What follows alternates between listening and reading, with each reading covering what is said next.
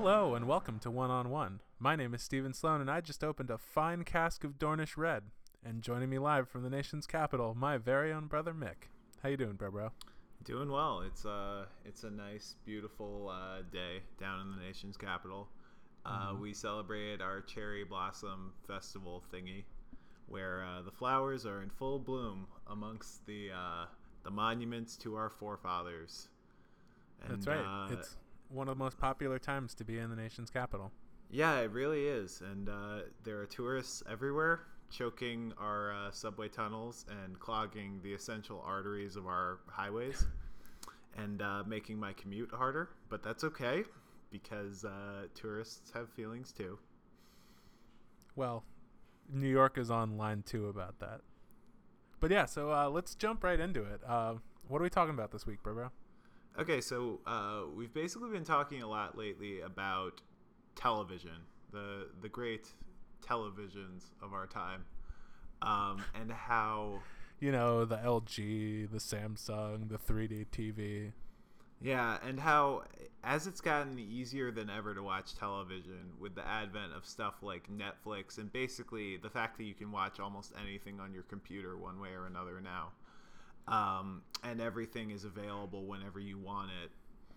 We wanted to talk about sort of how TV has become so addictive lately, and in many ways, it's it's been designed to be digested quickly and we thought that there was no better way to sort of talk about the the contrast between bingeable TV and TV that you're kind of supposed to wait for episode to episode than uh, by talking about Breaking Bad and Game of Thrones, two of I would say the most.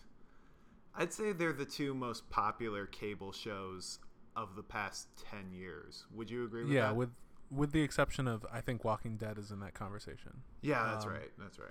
But but yeah, I, I would say it's that sort of triumvirate that has been kind of really, frankly, kind of dominating American television for the better part of the last Yeah, what, six years, seven years, even longer. And and we're gonna talk a little bit about Walking Dead, not so much the plot, but I know I personally have some things to say about how that figures into this conversation. And the same is true for House of Cards, which is really the first television show that was created to be watched in like in mass installments.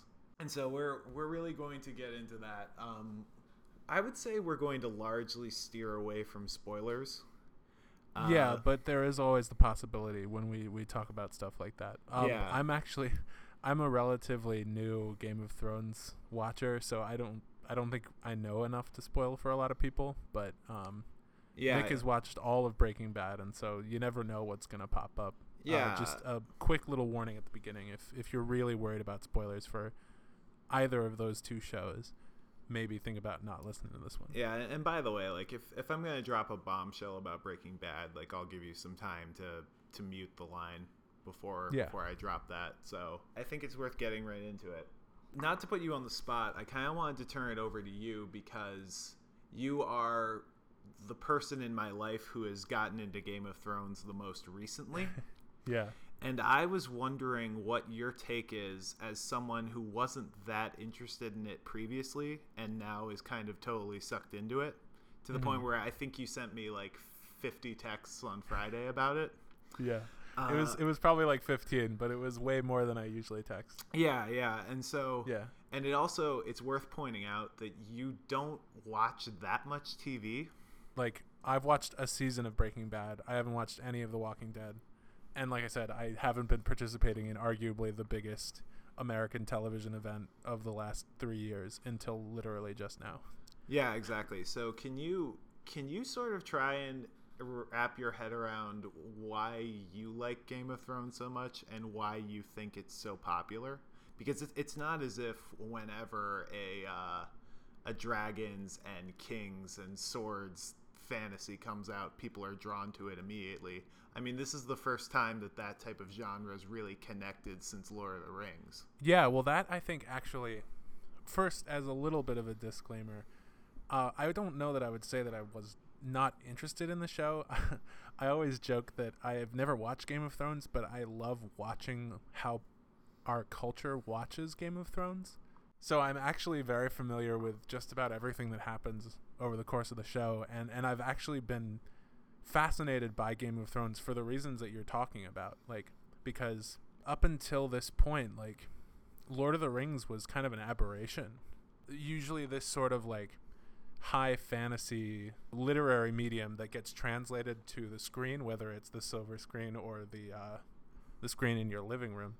The TV screen. It's, yeah, it's not something that has traditionally been a uh, what should we say, sort of growth area of American culture, certainly. Well, there's there's definitely, I mean, to throw a callback reference to to a joke I made last week. There's definitely not a bunch of suits sitting around a table in a studio saying, "We got to churn out those fantasies, guys." Yeah, but what I do think it is indicative of, and I don't want to get too far into this because I think this is a this is a podcast topic in and of itself. But I think what it demonstrates is that you know, quote unquote, being a nerd is much more acceptable and almost to a certain extent preferred in um, this day and age than it, it has been. Um, some of that I think is to do with we're one of the first generations, um, probably not ours, but the one preceding us, was one of the first who was kind of told by their parents rather than like go out play a sport like we're worried that all you want to do is read books. We're sort of the first generation that, that was told, or they they are that was told in sort of a broad way like don't worry once you get older like you are the kind of people who will succeed and i don't think that's a fair thing to say but i do think it was considered comforting for a parent to tell their kid and so now we're seeing that come to fruition in the sense that in in the wider american culture it's much more acceptable to like quote unquote traditionally nerdy things like comic books like high fantasy and so you're really seeing that take a much larger footprint in American culture. And I think Game of Thrones is maybe the quintessential example of that. I mean, people the the R, the George R. R. Martin books have been cult classics forever. Um, and I think it says a lot that it's almost gotten to the point where they're no longer just cult classics, but they're very much in the modern American cultural lexicon. Um, as for why I think the show is compelling, having seen like I don't know four fifths of the first season, um, it it is one of the most like beautiful and truly lived in um, worlds that I've seen, whether in movies or television. You know, the production values are obviously phenomenal, but the acting is uniformly solid. Um, the places feel like they've really been existed in, and I think a lot of that is to to Martin's credit. I think he he's an exceptional world builder. And also I'm a nerd, so like all of the sort of politics and machinations and like logistics of running these like massive kingdoms that they're dealing with in Game of Thrones, I think is actually really fascinating. So that's kind of why I'm into it. Hopefully that wasn't too rambling. No, no. I I think actually what it kind of makes me think about is I think that while you make a good point, the sort of the stigma of being into something kind of nerdy, quote unquote, as a high fantasy TV show. It's a really good point because I actually, in preparation for this podcast, I looked back and read something that uh, Bill Simmons wrote about Game of Thrones and he used the words to describe how he's always inv- avoided fantasy since the 80s where mm-hmm. as he put it the dungeons and dragons players took it to a creepy place. And it's interesting that he used the word creepy not like strange not bizarre. Right yeah. Like yeah. creepy in the terms of it kind of makes you feel weird inside seeing how into it people got. And so i think that that stigma's been lifted to a yeah i think people who are kind of becoming adults in the 90s. Like, I mean, Simmons still sort of belongs to that generation that was taught, like, this is how an American kid is. And mm-hmm. yeah, so, like, nerdy things and getting really into these, these sort of fantasies and, and uh, role playing games and, and all of these sort of nerdy things was still considered weird. Uh, but that sort of generation in between him and ours was really the start of where you know there was much more of a sort of cultural plurality at play. Yeah, I have a couple of thoughts on this that actually I think tie into Breaking Bad as well. Which um, mm-hmm. my personal experience with Breaking Bad was that I actually didn't watch much of it at all until 2013, which so, was which was when so, the final season of it debuted. Right, so you were an average Breaking Bad watcher. well, well, yeah. Except I actually didn't start watching it until literally the show had ended. So Um, so I, I, I think it's interesting that uh, one thing about it was I had never binge watched a show before. Mm. I remember we used to like mow through like Scrubs. We like we used to do it with DVDs, but like this was the first one we really you really streamed. I'd it was say. the first time that I binge watched a show by myself, I should say. Not Okay. not that I always Mhm. watched Breaking Bad alone, but I spent a lot of time. I watched a lot of episodes by myself. I'm very social about the way that I watch movies and the way I watch TV. Part of what drew us to this podcast in the first place was that we're always talking about whatever we're watching or listening to or what's going on at the time.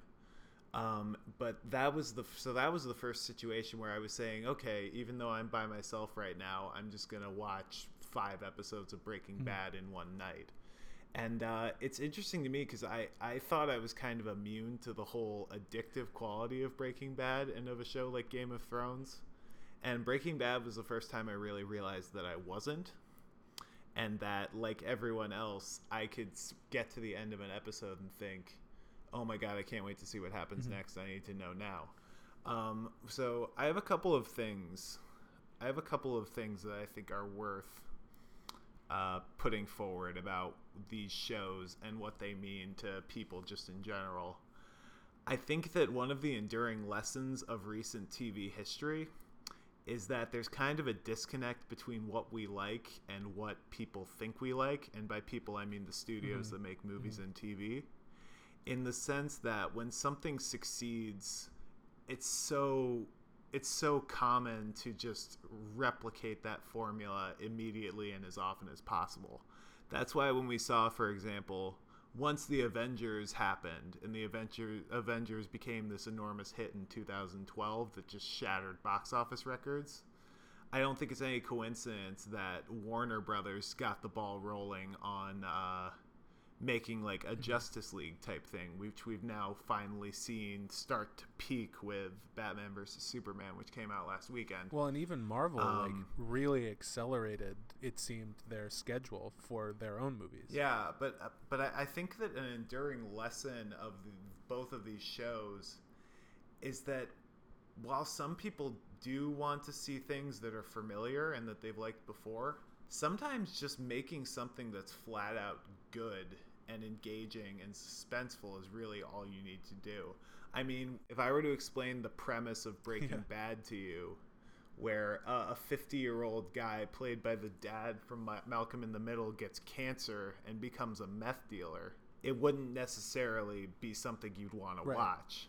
And I think that that's why, right off the bat, it wasn't that popular, even though it was on AMC, which was a shared network of Mad Men, which was only the most critically acclaimed show on TV at the time. And I think eventually people just realized it was impossible to not to deny how good this show was. And even though, for people who aren't particularly interested in seeing shows about the pushing and the using of just a catastrophic drug like methamphetamine, there's no denying the fact that it's supremely well written and that it's Mm. supremely well acted and and I think Game of Thrones has that same situation. There's so many instances where it seems like when these high fantasy type of things fail, they fail quite spectacularly. There's like I think for example to this movie called Season of the Witch Oh, with Nicolas Cage that came out a few years ago, and it was just this this spectacular bomb, and that's because that type of high fantasy show can't be made hastily as a cash Well, grab. I mean, if you unless you want to count like old abandoned castles, like there is almost literally no extant infrastructure for these things in the way that say like a procedural there is. Like you have mountains and mountains of stock footage of cities. You have, like sound stages are relatively easy to build, but like when you're talking about I mean, it's not actually historical, obviously, um, because it exists in a different universe. But in terms of its look, it is a decidedly historical look. And so, with any high fantasy, like you have to build from scratch an entire world. So obviously, it's going to be much more expensive than your average like spy movie. Yeah, and and it's just um it's so lovingly and Mm-hmm. devotedly made. And you feel like the characters, you feel like every character has this sort of richly textured backstory. When you see two characters interact on screen for the first time, Uh, like I think, for example, of like the first time the king comes to visit the Starks at Winterfell. I'm not great with I'm not great with terminology. Yeah, I think it's Winterfell. But you can see like like I think the first the first interaction they have is like the king says something that seems like he's angry at Ned for something about the way that he's standing. Ned Stark, the patriarch of the Stark family. Yeah, played by Yeah. Sean Bean.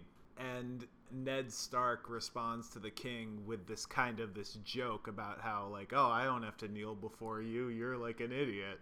And then they both laugh, and it kind of establishes this familiarity between those two characters right off the bat. It's a brilliant shorthand for like, oh, these two have known each other for a very long time. yeah, yeah. And it shows you rather than tells you that. Yeah, and so so I think the Game of Thrones, I think part of the appeal of that is you can really like sink very deeply into the into this world because mm-hmm. it's just so well made and so thoughtfully constructed that there aren't the kind of little things that you might find in like a shoddily assembled fantasy that make you think or that take you out of the experience. Like there's not a mm-hmm. situation of being like, "Well, wait, why hasn't anyone ever mentioned this thing before? How how did these mm-hmm. people know each other? Like why does that person like why does he hold his sword like that or something like that?" And I just I think that that's the case in so many instances. We want things that are good, not necessarily things that are easy to make and that don't take much creativity. I actually don't even know that it's that. I think the thing is that studios don't give the public enough credit. I don't even think that it's necessarily they want things that they can sort of assembly line cookie cutter create. I think what their thought process is is oh, Game of Thrones is really popular, so people must really want like high fantasy shows. And what they don't realize is that what the people actually like is not the premise, but the skill and care and quality with which it's carried out. And that's what really draws people to shows like like you were saying, like like Breaking Bad sounds like an absolutely absurd premise. And if it was not done with the clockwork precision that Vince Gilligan uh, Gilligan and his team wrote it and created it with, it would have been ridiculous. And and what what people saw in that show was not that they wanted to see more of this premise. They wanted to see more shows that were as well and intricately written and thought Well, out. something that I think actually I just thought of this when you were talking about how viewers deserve more credit than previously studios were willing to give them. And I think to a certain extent currently still studios don't give audiences credit. I, I think that the advent of the internet um, and the and the wide um, omnipresence of it is actually kind of an important piece of Game of Thrones and the way we digest it.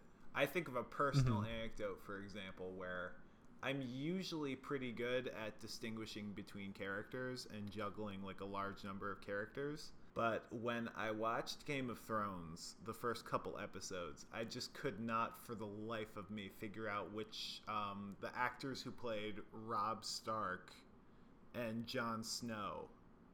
Oh, I just, yeah. for the life of me, could never figure out who was who. And there would even be scenes where they would talk to each other and I didn't know who was who. And the way that I eventually snapped out of it was I pulled up a picture of one and I pulled up a picture of the other and I like looked at both of them on screen, looked at both of them on my computer and was like, "Okay, I get it now." It's the kind of thing where if you're digging through like a season of Game of Thrones and you've been going through it so quickly you don't really have time to process everything, you can be like, "Wait, when they reference this thing, what do they mean?" And you can go back to something that happened in an early episode by just pulling up a Wikipedia article. See, it's funny because I, I actually thought you were going in a different direction, but one that I think is also very important uh, in the internet's role Yeah. this show. Do tell. The thing I think, besides like the generally sort of pseudo medieval kind of swords and spellsy atmosphere that pervades high fantasy, Mhm. um, I think the thing that really sets it apart is the sort of the lore and the world building that goes on. You know, high fantasy tends to be much more intricately explained, and things that e- even like quote unquote don't matter to the story are much more kind of carefully laid out. there's things about like there are whole books that exist in high fantasy novels that are like readable and are important but like don't matter to the story at all Yeah. and i think what the internet has done uh, is that it ha- allows a, a sort of uninitiated person who's just kind of coming into game of thrones without having read a song of ice and fire. And they can just like wiki okay who's this guy? Oh, okay now who's his dad? Right. okay now how is this guy important? And like because you have that repository of knowledge that's so easily accessible in a weird sort of way it's it's just as the show is not as complicated obviously at all as the the books are. But the show is much more uh, it requires much more intellectual investment from the audience just to sort of keep things together. Hmm. because there are so many characters and the histories are so rich and also often implied. But i don't think it's as intimidating because it's easy to rather than having to like read the books and be like oh okay martin references this on page 50 of the second book of a song of ice and fire instead they can be like oh uh, joffrey baratheon who's that? You can go on uh, wikipedia and learn everything you could possibly need to know about that character Yeah. and i think that really does help people connect to the world and get invested in the world because it once you understand how it works it feels more real and therefore more immersive So that's that's one aspect of it, and so and I think that that's a great Mhm. point. And I think that Game of Thrones is really a very distinctly internet age show. Not to say that it couldn't have succeeded in an earlier time, although I, to be honest, I don't, I, I don't, don't I know. don't know if it would have. For starters, I, I don't think that it would have been possible for a TV series to have the kind of production values that Game of Thrones has. yeah certainly I, I mean, I, I don't I don't know what the operating budget for the pilot was, but it certainly is pretty strikingly immersive. it's probably um, significantly higher than most tv pilots Yeah. An- another thing that I kind of, and this kind of ties into the state of TV dramas and TV right now, is um, we're very well into a point where we are kind of happy watching people do bad things on TV. And by bad, I mean most specifically things that are maybe inherently selfish or they go against the sort of things that we're conditioned to do. Mhm. I think there's no better example of that than Breaking Bad. yeah yeah Um, but I think Game of Thrones is a similar thing too. There's kind of something interesting about watching these Game of Thrones people make these selfish decisions and just decide they're gonna like stab someone with a sword because they, you know, basically just because they feel like off. it yeah yeah yeah. and they don't think about sort of the social implications or the fallout or they just do it because they want to I'm wondering why do you think that that has happened? I mean, I, I can sort of trace to like the genesis of Mhm. that. Like one of the earliest instances some people have said is uh, Seinfeld, because Seinfeld acquainted people with rooting for people who n- weren't necessarily possessing of values that were inherently yeah good. I think that The Sopranos was pretty important in the sense that it kind of showed prestige cable networks that building a show around someone who did terrible things could be successful and could be critically mm-hmm. acclaimed. But I was wondering if you'd given any thought to why that's the case and why we're so comfortable with that now. And to the point where I think if someone, if a character always does the right thing, it can be kind of boring. it, it certainly to that extent i think we don't delude ourselves that pure goodness exists in the world and so i think when we Mhm. see a character who's pure good it feels like a lie and, and so therefore you don't like it because you feel like you're being lied to or it feels disingenuous I think that the reason why we've accepted or even to a certain extent enjoyed the kind of sadisticness of a show, certainly like Game of Thrones, less so I think with Breaking Bad, but even with Breaking Bad to a certain extent. I, I don't know, honestly. There, there's some things on Breaking Bad that, um, I mean, I think of like Gustavo Fring mm-hmm. did some pretty terrible things, and yet there was kind of, I definitely, while I wouldn't necessarily say I rooted for him, I definitely wanted him to stay on the show. Yeah, I think that the reason why we're we enjoy that more um, is because, and not to get too like deep and or dark with this, but uh, there is that sort of morbid curiosity. You know, people we are we're morbidly curious. It's why we bottle uh, rubberneck at car crashes. It's why we get so interested in in all of these like horrible like serial killers and things like that. It's because we there's some aspect of our biology that makes us interested in death. But I also think that like to a certain extent as society kind of evolves and violence and selfishness and negative things sort of remove themselves from society. You know, you think about how like sports have gotten significantly safer, uh, and things like that. Except for football. I think you know, to a certain extent, people need an outlet for their baser instincts, um, and I think to a certain extent, like TV, kind of watching Game of Thrones and enjoying like the carnage that can happen sometimes is a way of kind of it's almost like how um, how running uh, as an exercise developed after humans outgrew the need to run from Mm. things Yeah.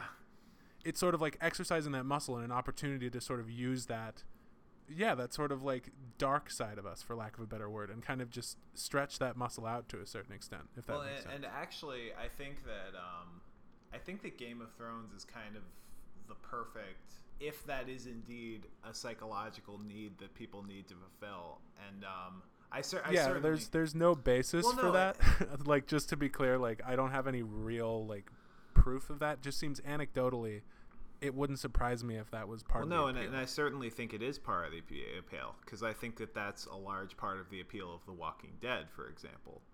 But I, I think Mhm, Game of mhm. Thrones, in some way, is the perfect show for getting that type of guilty pleasure type outlet because there aren't the same code of laws and societal norms in their world that would orient us. You can see someone do a terrible thing in Game of Thrones, like, for example, just like kill someone in the streets because they dishonored them. And you watch that and you're Mhm. just like, well, you know, that's just what they do in this world. Like, yeah it's more abstract yeah, a situation. I think a situation with Breaking Bad, I think kind of connects to a much more psychological, uh, or an even deeper psychological draw, which is the sense that I think that in our lives we all do things that are wrong. And I think that in our lives we all find ourselves in a situation where we make one mistake and then it's gradually compounded by trying to either rationalize or defend or hide the nature of that first mistake. And I think that we want to be given sympathy and understanding. I know in situations where I've done something where I've hurt someone, my first instance, if it's someone I care about in particular, is to say, well, no, listen, like, I know that this hurt, but that's not why I did it. I did it because I needed to Right. do this and I needed to do that. Right And I think that a certain degree of why people sympathize with Walt, it's a combination of that thing you mentioned, that psychological outlet for those type of urges where when Walt does something like he sees someone who is just such a jerk to everyone he sees pull up in a gas station. He just happens to be at the same gas station with this guy with this fancy convertible. And Walt, while the guy is in the convenience store, like throws a match at his car and makes the guy's car blow up. And no one gets hmm. hurt.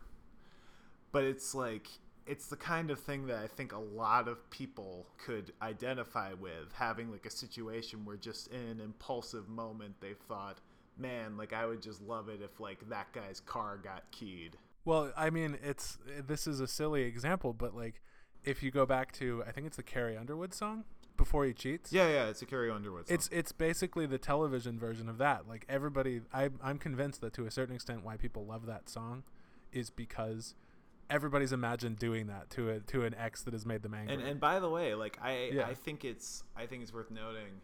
Um, and then I'll get back to the original point I was making. Mhm. But when you bring up that Carrie Underwood song, I think it's a perfect example because when I worked at a bar summer after junior year in college, we had karaoke night on every Sunday. And somehow I ended up working almost every Sunday that summer, so I saw goodness knows how many times of karaoke. And there were certain songs that always kept reappearing every single time. And Mhm. one of them was uh, that Carrie Underwood song. And so, and I, yeah, and I think it's just like I know that I can't do this, but it's kind of fun to think about it happening, or in the case of Breaking Bad, to see it happen. Well, yeah, I think television it can be so much more immediate because you literally do see it happen, even if it's not happening in reality. Yeah, exactly. And so when people watch Walter White do stuff like blowing up some guy's car because he's just such an inexcusable jerk, or when kids bully his son at like a clothing store, he just pushes them over. It's a combination of it's kind of cool to see someone do that and to see what it would be like and to get that vicarious thrill.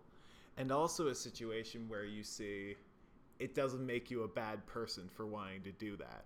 Because there's so many ways watching Breaking Bad where you sort of trick yourself in your head into thinking, well, sure, Walt just did that bad thing, but he had to do that bad thing mm-hmm. because of such and such what's amazing about Breaking Bad, and I think what makes it such an incredible, um, what makes it such an incredible TV show and really just a piece of fiction, is that, and spoiler alert for about 30 seconds, uh, when Walt eventually gets to the point where he actually kills people to protect his meth empire, even when he does things like that, you can say in your head, well, yeah, he just killed that guy, but he had to do that because that guy was trying to kill him. And that guy was trying to kill him because he was he had to expand his meth business to get more money for his family. So it's a situation where you can sort of in your head rationalize these things. Well, yeah, I remember you said that to me that one of the remarkable things about Breaking Bad is that even by the end, when he's just this like horrible drug lord, uh, like you still root for him because it, it was such an incremental decline that like you almost didn't notice how bad he'd gotten until he was so far gone. The tipping point for me personally, where I thought, okay, he's too far gone, was so much further than it probably would have been if I had just put on like a certain episode where he does something bad in a vacuum. I think it's kind of interesting to see someone who you kind of still trick yourself into thinking is a good person do bad things because it makes you think it's okay for me to occasionally want to do bad things because look at this guy doing this bad thing.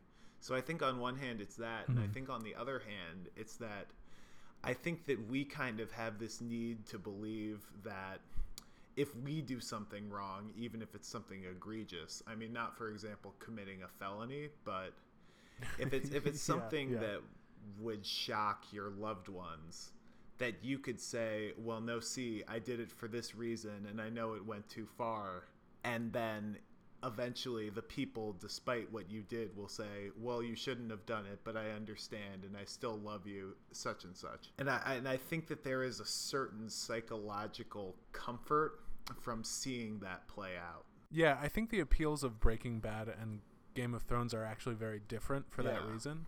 Because I think the reason why, putting aside the fact that they're both well to exceptionally written and produced well and all that, like ignoring all of those things, I think there's something about Breaking Bad watching this very normal person mm-hmm. descend into this thing and you know it's it feels kind of flippant to say this but like you look and you're like okay, okay I've done some bad stuff but I'm not that bad and I do think there's a comfort in that like watching a normal person fall that far and like feeling a little bit better about the fact that like oh yeah bad stuff yeah. like that's happened to me and i haven't like turned into a meth yeah lord. exactly and I, I, do like i do think that there's a there's a certain appeal to that but then also i think it does it kind of reassures you that like yeah you know people do bad things yeah and it's it doesn't make you a bad person for doing that bad thing so long as you atone for it you know, to a point, obviously. Again, like ignoring committing felonies and yeah, like exactly.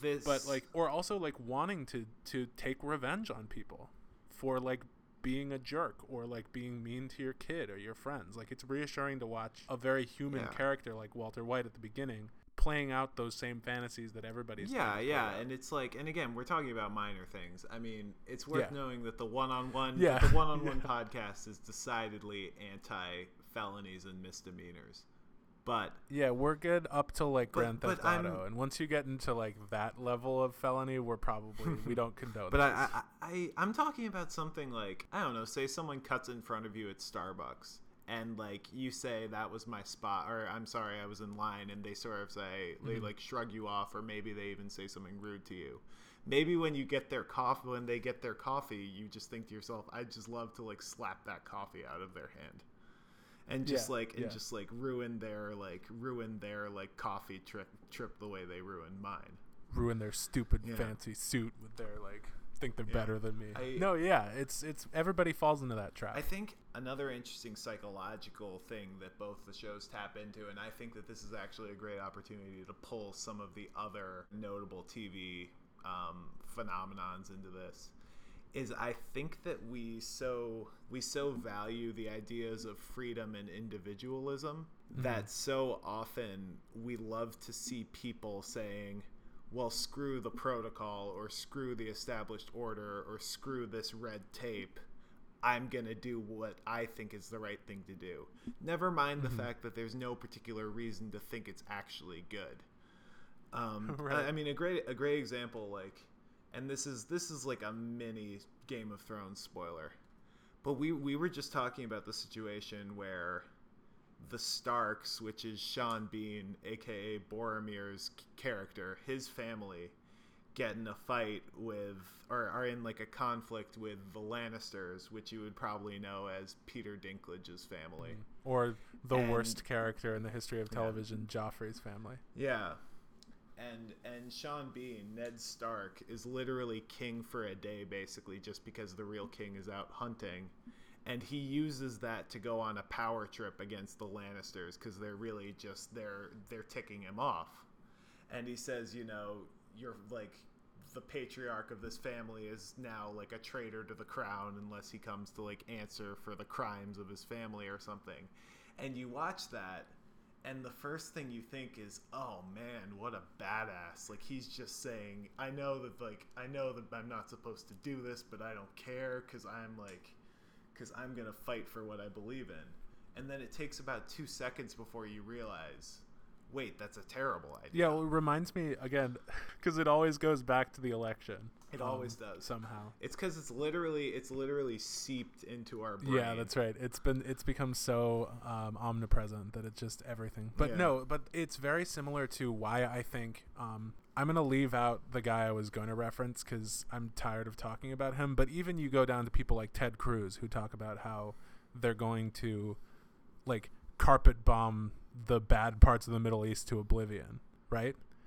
And and deep Yeah. down, I think even the people who love that sort of red meaty statement, I, I think honestly, if I if I may jump in, Yeah. I think a better example might be Bernie Sanders, who's so appealing to so many people in part because he's saying, "I know that everyone thinks that this can't be done, but not only can it be done, I will do it if you vote for me." Except I, I don't necessarily think because like the point I'm trying to make is there are a lot of people who believe that like oh if only we could get past all of the sort of quote unquote PC reasons why we can't be honest about what's going on in the Middle East, we would be able to get this done, right? Yeah. And that's sort of like the situation again minor spoilers for Game of Thrones for like 10 seconds when when Ned does that and sort of calls out the Lannisters, he's doing it in direct opposition to what is the sort of smart thing to do and what everybody's sort of telling him he shouldn't do because of not because it's not people don't want to see them punished or that not because people have convinced themselves that what they're doing is right, but because of all of the sort of like you were talking about red tape and diplomatic issues that come with with doing that. And I think a lot of people think that foreign policy and specifically the war on terror would be much more simplistic if we weren't sort of tiptoeing around all these things, which Yeah, obviously is fundamentally. Misunderstanding how complex the situation is, ignoring all the sort of xenophobic elements that are in there. But it, but it's definitely I think that there's an aspect of wish fulfillment to it. Exactly. I think part of why we like to see people saying let's just circumvent all of this BS and we'll get things done. Mhm. I think it's because people, for example, it's comforting for people to believe once we stop like worrying about offending people, we're gonna crush ISIS. I think that that's comforting to people, and so I think that the reason people like that type of plan and that type of rhetoric is because it appeals to this very visceral want for the solutions to even our most dire problems to be easy. I don't even know about easy. I just think attainable. I think that attainable. yeah, because I think that's a lot of the the frustration with Washington too. Like people think that if we eliminated all this bureaucracy in Washington, magically it would start like doing things correctly. Uh, because And, uh, and it's not that simple. Hey, hey, hey, uh, uh, Steve, Yeah. Steve, Steve. Um, can you tell me is there poss? Let's say that I wanted to watch a show Mhm. Where there's a guy who basically says, "I'm not playing politics the way that everyone else does. I'm gonna do whatever it takes and get stuff done." That be Is there, say, a, a Netflix show? yeah? Would would uh the guy would Keyser's oh shoot Listen, if people don't know that Kevin Yeah, that- Spacey's that's Keyser, right. so that movie came that movie came out 21 Sorry, yeah. years ago. uh would it be the one that is headlined by Keyser Soze and uh, Robin Wright? House of Cards. I mean, it really is kind of a political power fantasy. I think that's part of why people love it so much. Re- Scandal to a certain extent too. That that really what I think Game of Thrones is an interesting like predecessor to it. It's almost like someone saw Game of Thrones and was just like, what if someone just like charged through all the red tape in Washington? Well, yeah, because what's ironic about Game of Thrones is it's actually like the lesson from Game of Thrones, and if you watch it for any extended period of time, you understand this, is that that's the opposite of what you should do. Like, bucking the rules it's- is the opposite. You get punished for bucking the rules, even if it's not necessarily always morally right. Yeah, well, exactly. And the thing is, like, the great quote is, "You win or you die." Mhm. There's a chance that if you buck the rules, you'll get the glory, but there's a much greater chance that you'll fail. And furthermore, if you fail, that's it. Yeah, like you're, you're literally you're, you die. I mean, if you if you talk about House of Cards, it, it's kind of those types of stakes for the people in that because spoiler alert, President Kevin Spacey kills all kinds Mhm. of people in that show. Yeah. Yeah, and and yet you, for some reason, like you root for him. I'm I'm gonna confess and say that I personally never really bought the whole House of Cards thing. Yeah, yeah. But I but I think that that's honestly for the same reason that I don't think that I appreciate Breaking Bad and Game of Thrones really for any of those types of psychological things that we that we just discussed. Well, yeah, I would not describe either of us as particularly anti-authoritarian. Yeah, well, well, it's just I don't like the idea of bucking the rules and doing things regardless of what the worst consequences could be. Mostly because I'm not a particularly risk-loving person, to borrow from our economics Mhm. friends. But I think that doesn't change the fact that in a lot of cases there are, and that everyone is in a situation, whether it's something they're doing in school, whether it's a project they're working on at work, where they think, man, this could be so much easier if everyone stopped getting wrapped up in these little minutia and did my plan. And so and so I think when I think that when people watch someone like Walter White breaking free from the sort of his fate of being a suburban mild-mannered dad who dies of cancer and when they see the people on Game of Thrones like literally killing to fight for what they believe in and when they see the House of Cards people, I don't know, doing the dirty politicking that I imagine they do on that show, because to be honest, I haven't seen much of Mhm. it. I think that people are watching that with all of the baggage of everything that they've done where they've felt slighted, either by someone who didn't appreciate them or by someone who didn't take their ideas because there were too many there were too many reasons why it couldn't work as opposed to focusing on why it could.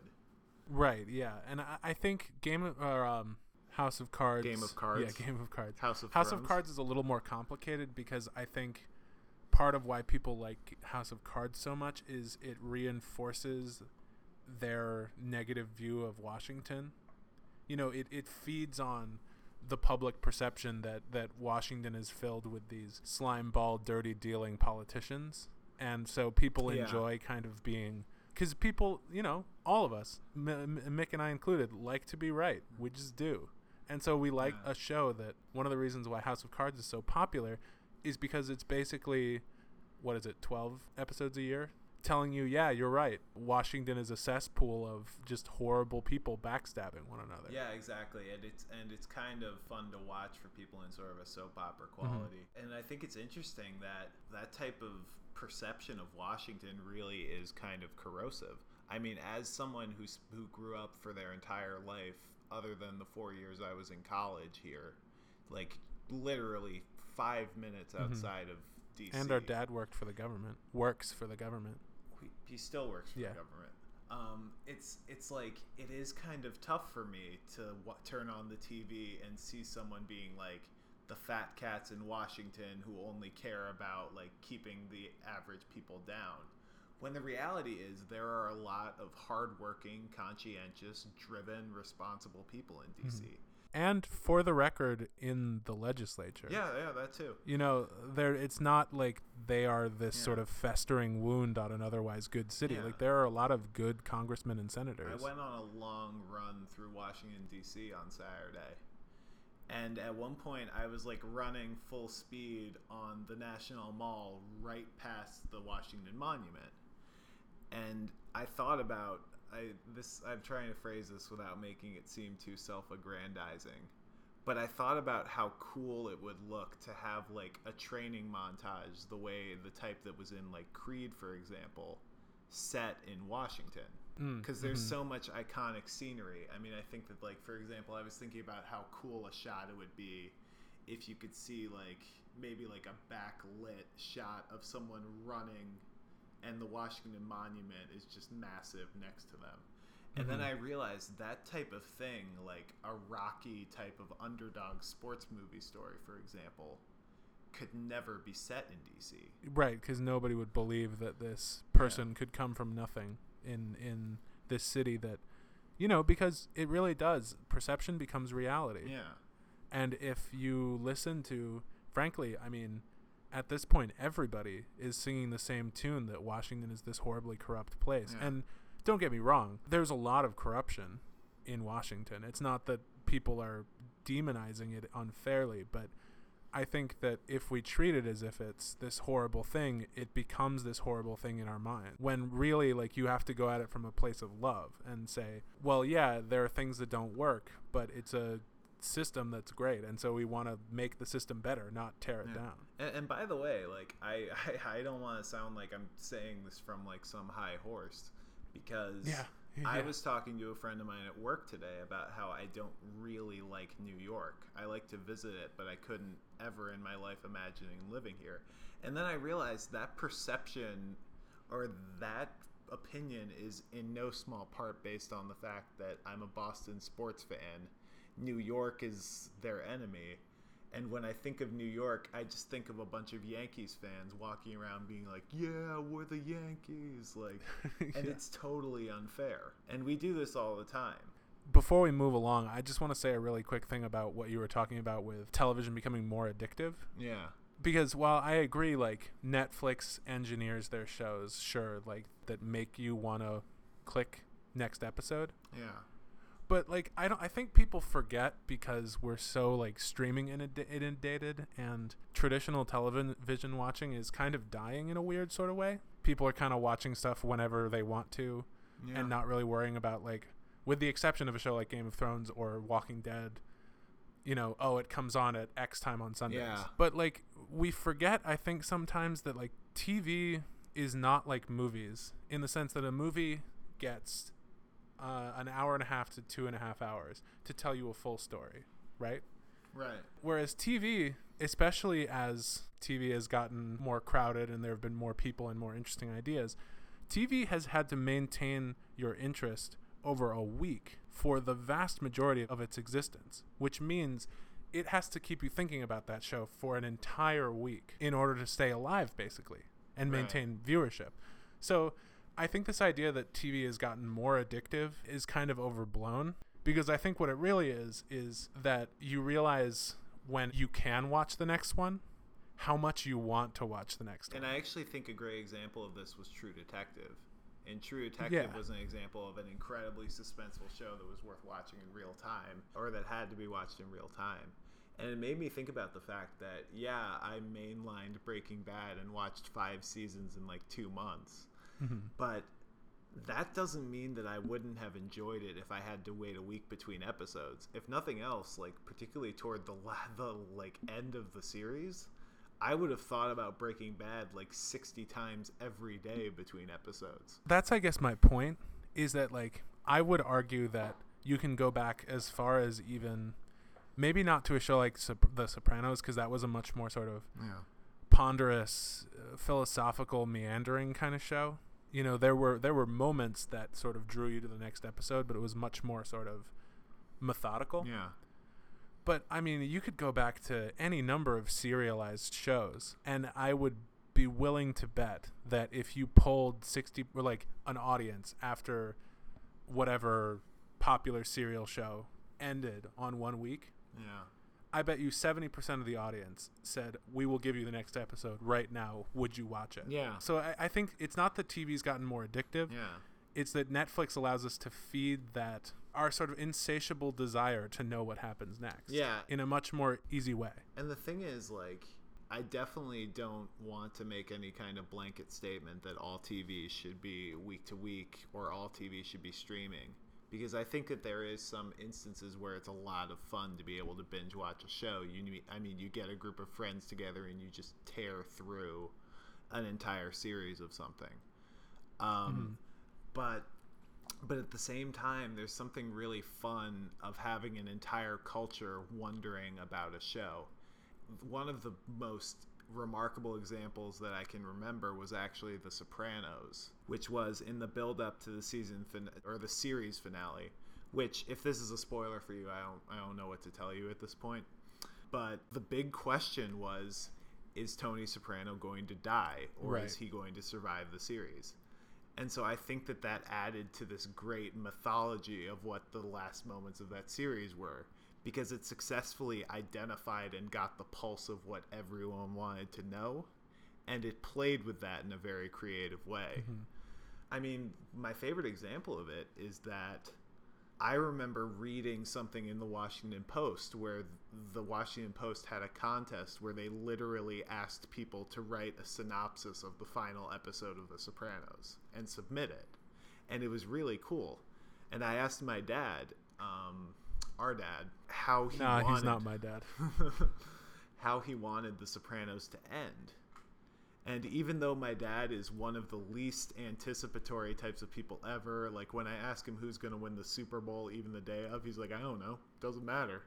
Yeah, When as long as as it's a good soon as he's he's very passionate about the Sopranos, and as soon as I asked him how he wanted it to end, he launched into this very elaborate take on how he wanted it to be, which isn't worth digging into because it's a little Mm-hmm. too detailed.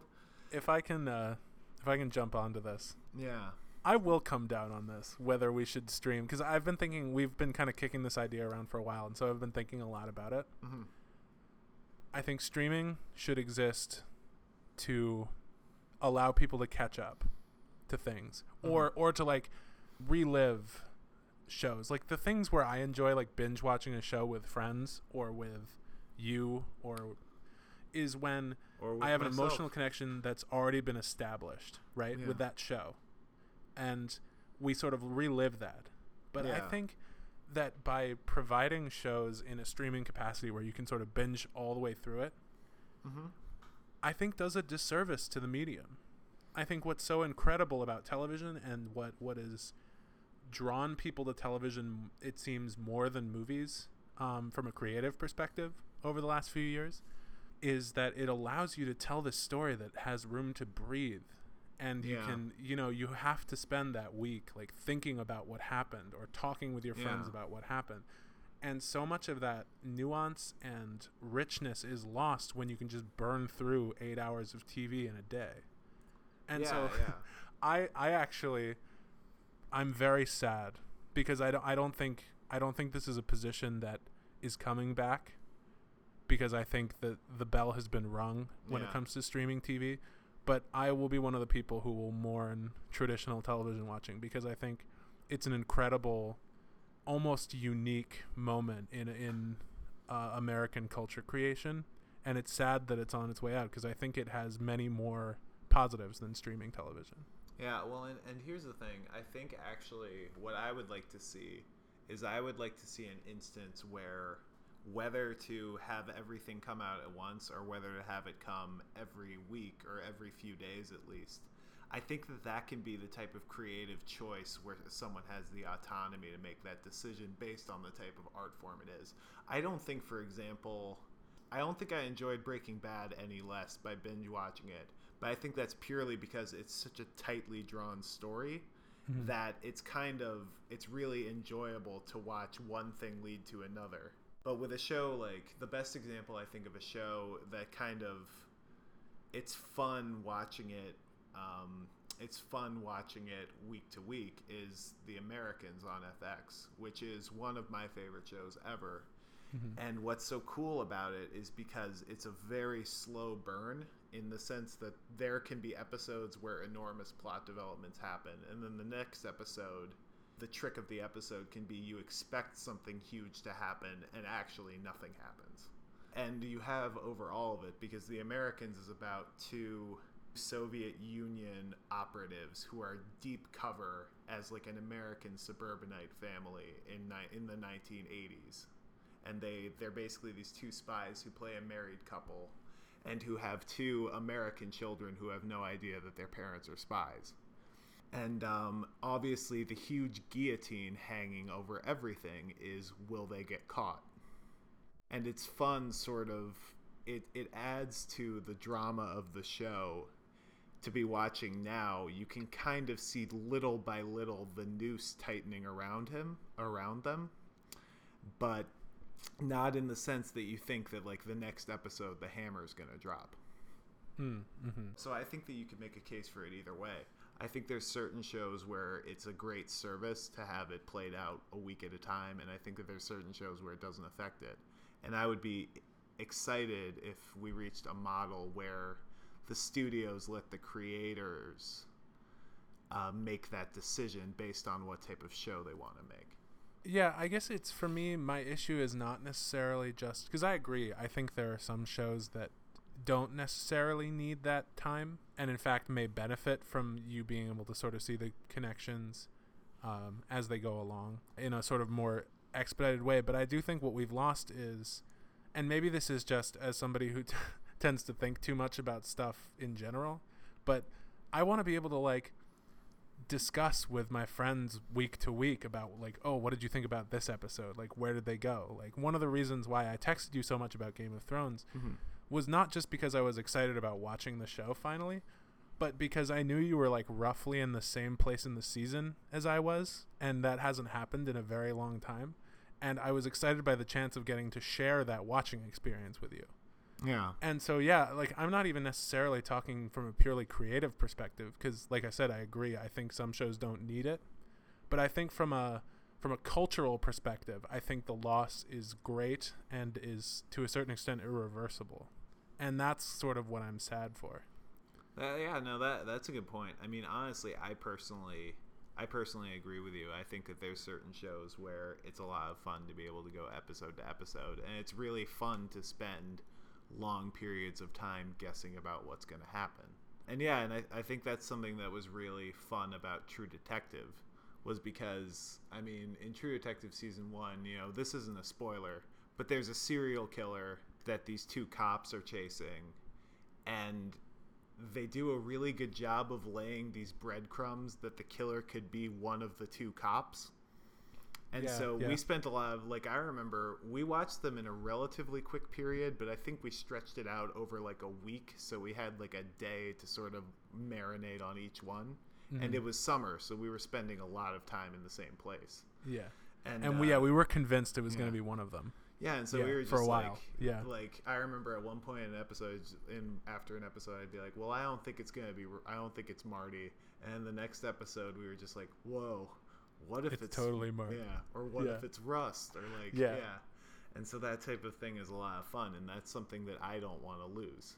Mhm. Also, streaming wreaks havoc on our relationships, both like relationship relationships and our familial relationships. it's true it's I, true yeah, I had a conversation with someone recently who, um, uh, she and her boyfriend were watching a show together, and her boyfriend skipped to the end, and then, um, or like skipped ahead, and then eventually, she was just like, "Let's watch this show," and he was just like, "I don't want to watch it."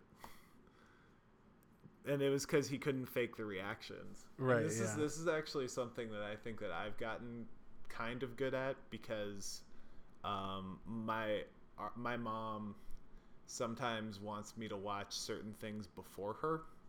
Like she doesn't like to watch Breaking Bad because it's really violent, and um, she's more comfortable watching it if I can tell her exactly what to anticipate.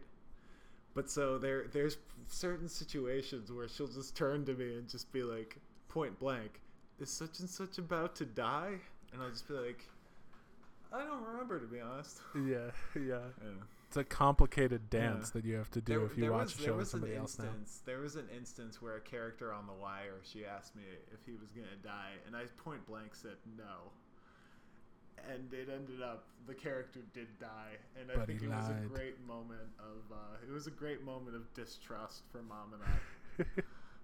But that, but that's a true, great- you can't that's a win. Great example, like You when can't we're win. not all watching shows at the same time, it really it destroys relationships. I mean, Mhm. Bill Simmons, who, as you probably knows by now, is a great influence on this podcast, yeah. made a yeah. joke that he like he made it into like a like infidelity metaphor with his wife, where like when he was working on NBA Countdown and traveling around the world, he was just like, you know, I was just I was all alone in my hotel room. I was lonely. So I just just went down to the hotel bar and picked up Breaking Bad. Like, Yeah, it does. Sometimes it does feel like that drastic. Yeah, it, it does. It feels Yeah. like a violation of trust. Like I'm I'm sure that some people have literally dissolved like relationships over it. hmm Well, hey, I, I think that we really, I think we really dug into this whole TV thing. Do you Yeah, have yeah. Anything to add? Um, Any last thoughts? I, I do. I'll make it quick because this could be something that would balloon out, but I just want to say it really quickly because I know it's getting a little long. One thing that I think is very interesting about all three of the sort of big three shows uh, Breaking Bad, Walking Dead, and Game of Thrones uh, the one through line for all of them that I think is really interesting and I think very telling is that they're all ultimately, uh, ultimately about family whether that's Hmm. family you make or family that you're born to.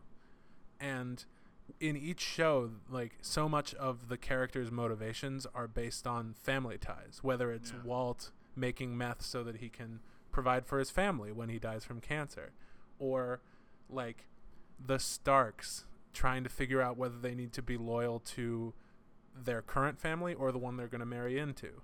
Um, and Walking Dead is about like a group of people who are traversing this horrible wasteland, and all they have is each other. And actually, a show. And by the way, shame on us for doing an entire TV podcast and not mentioning Mad Men. Yeah, yeah, But Mad Men is kind of a family too. Yeah. The work family. All these people are in these insane situations where work kind of runs their lives, and they become this totally screwed up family. Yeah, and I do. I think it's meaningful that that's one of the only connectors between all four of those shows. I think people like to. Family is very important to people, um, and I think seeing that play out in their TV is is important, even if it doesn't always manifest itself positively or in the most obvious ways. Yeah, and that's why people love the Fast and Furious movies. That's right. Yeah, Because we, don't got friends, we got family. We all just want to belong, whatever Yeah. we deny or regret. so yeah, a little little bit of a better. A happy end to a Yeah. podcast that got a little dark sometimes. Uh, yeah, yeah. Before we go though, uh, we want to throw in. I promise this is our last new segment before we start really going back to the ones we've already created. Uh, but we we thought the last sort of new thing for a while is a little something that we want to call happy anniversary, where we talk a little bit, commemorate something that that uh, you know has a year or plus anniversary. Uh, this week, you want to talk about what that is? Yeah, so um, I wanted to wish a very happy one year anniversary to Kendrick Lamar, who it wasn't it wasn't this date, but it was I think I think March 25th was the original planned launch date for To Pimp a Butterfly, and it ended up getting leaked a bit early. But basically, To Pimp a Butterfly is, for my money, the best rap album of all time. I think and it's the best album of last year, Taylor Swift. yeah, Taylor. And what I think is most important is it was really the key to pushing Kendrick Lamar to the forefront of not only of rap culture, but to become one of the sort of most well-known names in our mainstream culture. Mm-hmm. And I think I think it's important that it's part of why his performance at the Grammys was so resonant was because everyone kind of knew from listening to his music on To Pimp a Butterfly that once he had that uh, once he had that podium to speak from, he was going to make a real statement. Yeah, um, for people who haven't listened to it yet, which first of all, do that immediately. Uh, Yeah. But the the song that sort of has the most cultural impact is "Alright," which um, you may know either as the one that uh, whose BET performance made Fox News say that Kendrick Lamar hates cops and wants people to kill them, which is obviously completely incorrect, or the one that has become a sort of protest song for the Black Lives Matter movement. And it's it's hard to it's hard to overstate how incredible it is that that kind of like organic adoption of that song as a protest song. Like how how remarkable that is in this day and age. Like i it's i struggle to think of when that's happened in a sort of unassuming completely organic way. Uh, and i think that speaks a lot to not only the quality of this album but the sort of social um, and political resonance of this album in the year since it was released and yeah i just it's it's absolutely worth your time whether you're a fan of hip-hop or not the world has been better for the past year because this album exists in it Yeah, and, and it's worth noting like there there's not a wasted there's not a wasted really a wasted phrase in the album. I Mhm. think that you can really dig into every statement that's made. Um, I think one of the songs there's a song called "These Walls," which is kind of just like it's almost like a funky type of like jam. Yeah. But it also as the song transitions it sort of becomes this remarkable and scathing commentary about how gang violence can just obliterate a person's life just by affecting the people around them and how no one is really totally safe from that type of violence for example. Yeah when you're sort of living in it. Yeah. And there and there's just there's statements there's statements like that sprinkled all over the album. Mhm. um, it, it includes Barack Obama's favorite song of 2015, which is That's coincidentally my favorite song of 2015, How Much a Dollar Cost, which you have to listen to, and I would advise you to get the lyrics in front of you so you don't miss any of it because it's a very like detailed story. yeah shout out to rap.genius they Yeah. they do the lord's work like just pull up the rap genius tab for how much a dollar costs and you can Yeah. just follow the lyrics but then look at how like intricately detailed and referenced to kendrick's words are almost all the time. If you've ever liked a single rap song in your entire life, you owe it to yourself to listen to this to this guy and to listen to this album because it really is he is as good as it gets in terms of making rap that is both extremely impressive lyrically and uh, technically and also making it in a way that he can make these incredibly complex issues so simple in just a very hmm. brief period of time. I just kind of wanted to honor it because I just thought it was an incredible album. It's given me a great amount, honestly, of joy because there's so many instances of it that are very celebratory as well. yeah yeah yeah Yeah, and just it just makes me feel so pleased to know that there are people like him making art like that and making statements like that. And uh, yeah, so that that that's my pitch. yeah and so yeah happy anniversary to pimp a butterfly Happy anniversary, Kendrick Lamar. Can't wait for the next one. mm-hmm.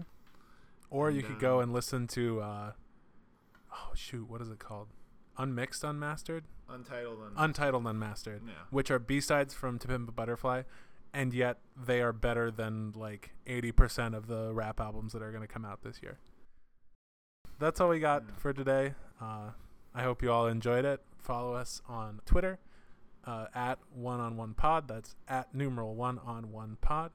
You can subscribe to us on either itunes soundcloud or stitcher. If you do subscribe on itunes please give us a rating uh, write a review we'd love to have your feedback and make this the best podcast that we possibly could and yeah so if you don't have anything else to say bro bro That's all we got. Thanks, Obama. And thanks as always for listening.